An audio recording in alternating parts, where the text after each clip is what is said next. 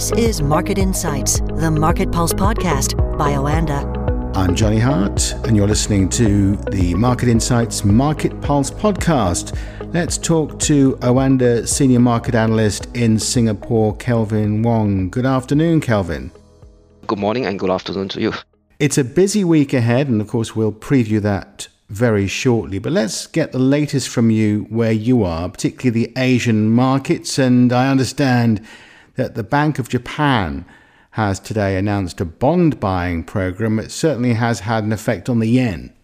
Yes, definitely, because uh, if you keep a uh, recap of what happened last Friday, the Bank of Japan did another creative monetary policy announcement.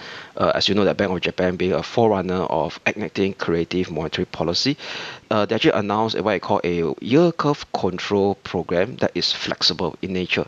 So basically, in a nutshell, what they're actually saying that previously, they have this hard stop at zero point five percent upper limit of that ten-year J G B yield. So right now, instead of a hard stop of zero point five percent, they call it a reference ceiling of zero point five percent and allow it to actually indirectly to actually uh, surge to at one percent. Uh, this is where they actually announced uh, every day on a daily basis, they were actually offered a J G B yield at a one percent level. So uh, it seems to me that one percent is a level they want to defend indirectly based on what we hear from last Friday. But what's interesting over here is that uh, right before the Japanese session started at eight a.m. Singapore time, so in fact, uh, in the first hour of the Asia trading session, where it's the twilight zone, close to around this uh, seven a.m. mark in in Singapore time, the dollar yen actually uh, attempting to actually breach below that two hundred day moving average at the one forty-one figure level. Then there about it, uh, there's uh, the local news wires actually announced that the J G B Uh, was actually being uh, uh, offered at zero point six percent due to this uh, undisclosed uh, Japanese B O J bond buying program uh, for today. So it seems to me that this B O J is still a bit cautious.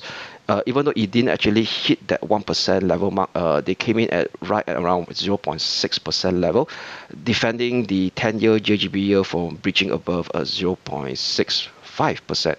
So that actually kind of a supported the dollar yen. That means you start to see the prevention of the yen weakening back to last Friday's uh, low level.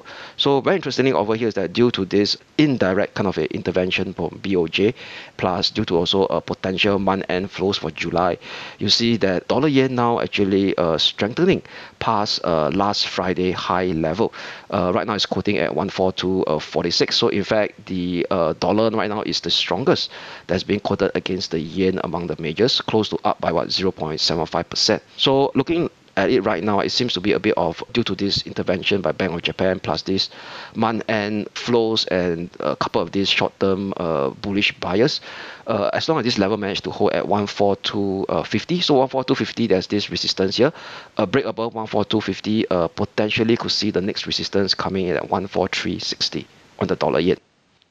Okay, more generally, what about the stock markets themselves? I see the Hang Seng's closed just under one percent up, the Nikkei one point two five percent to the good. What is behind that? Okay, so basically, if you talk about the Nikkei two twenty-five, right, is uh, primarily also due to the yen weakening as well uh, in the short term that is causing this positive feedback loop back into the Nikkei two twenty-five, uh, now trading back above last Friday's high, uh, which actually uh, keep that short-term and medium-term uptrend intact for the Nikkei two twenty-five. And what's interesting about the Hang Seng over here is that uh, if you look at the Hang Seng index right now, it's actually outperforming uh, on a monthly basis against the rest of the major major stock indices and even the S and P five hundred. One of the reasons why over here is that we start to see a bit of what I call uh, rhetoric out from Chinese top policymakers to actually implement uh, much more uh, consumer-related stimulus measures. So on last Friday itself, right, we start to see another form of rhetoric coming in uh, from the capital market side of things, from the Chinese capital side of things. They actually have this um, so-called uh, conversation with uh, a couple of local uh, Chinese brokers.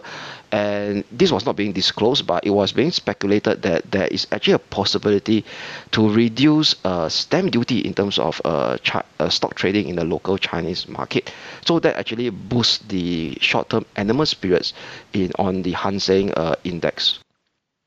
It's a busy old week, particularly for central banks. We've got the R B A tomorrow, the Bank of England on Thursday. We're expecting a rate rise from the Bank of England and non-farm payroll on Friday. Where do you want to start? Sure. So let, let's talk about the R B A first. Uh, so as you know that the R B A, uh, firstly, let me talk about their monetary policy guidance. So it's kind of a wishy-washy uh, for R B A point of view, because if you look at it, they kind of uh, stop, pause and stop. Yeah.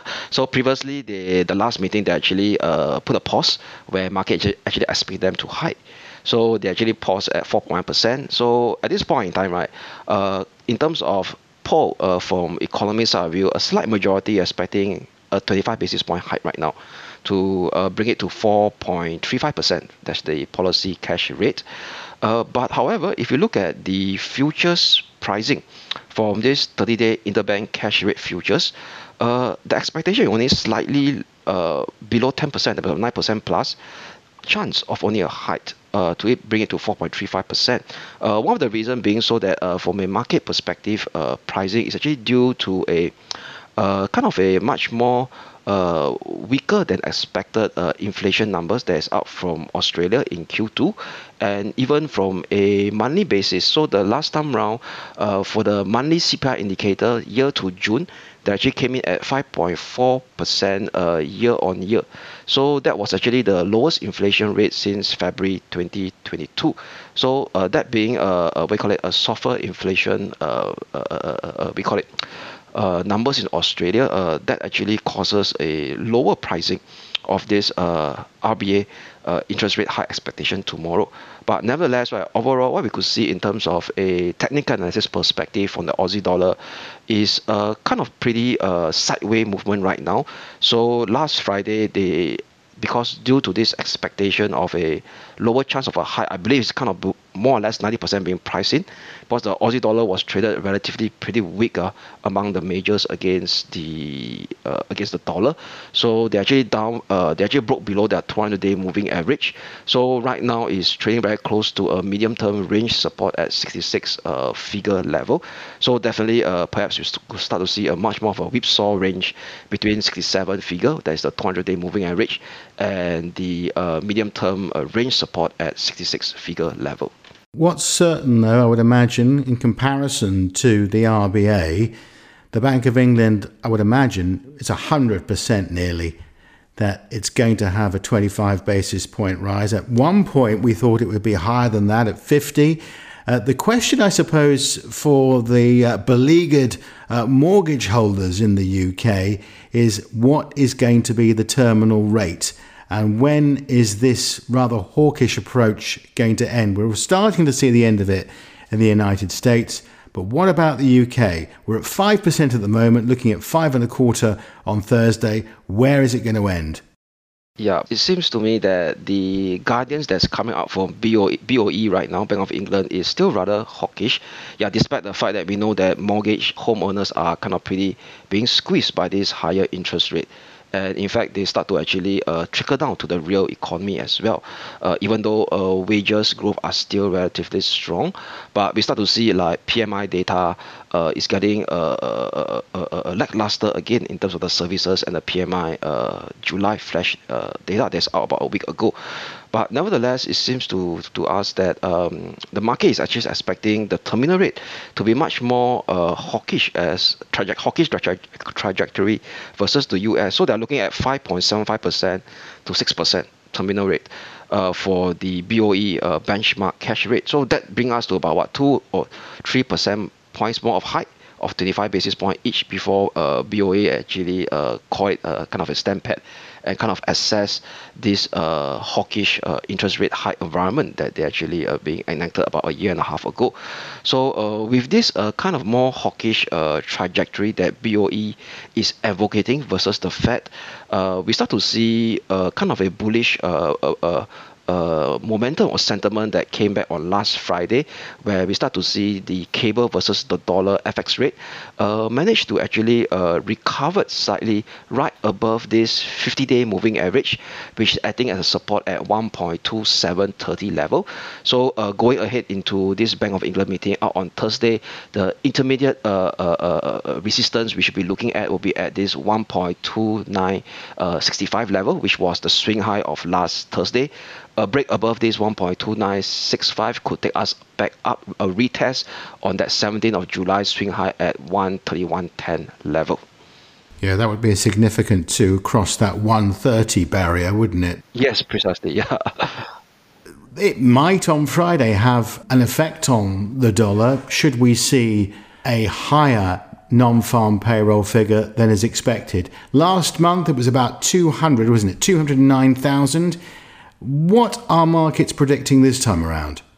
So this time around they are predicting a slightly smaller gain of uh, uh, uh, jobs added for the month of July. So they're looking at two hundred K.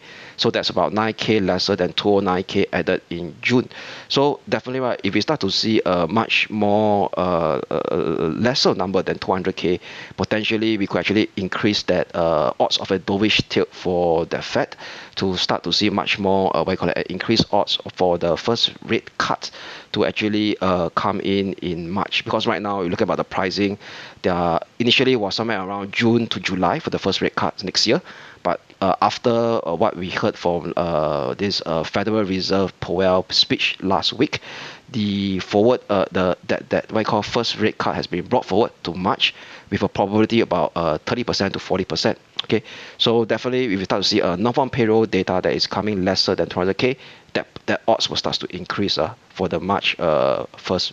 potential first rate cut next year. So indirectly, net net that could actually uh, soften the dollar uh, strength much further heading into this uh, if the numbers actually, non-farm payroll data came in below expectation of two hundred K. Yeah. Well, it looks like a very interesting week ahead, Kelvin. Thank you. Thank you, Kelvin. Thank you for joining us today. My pleasure, Johnny. Market Insights, the Market Pulse podcast by Oanda.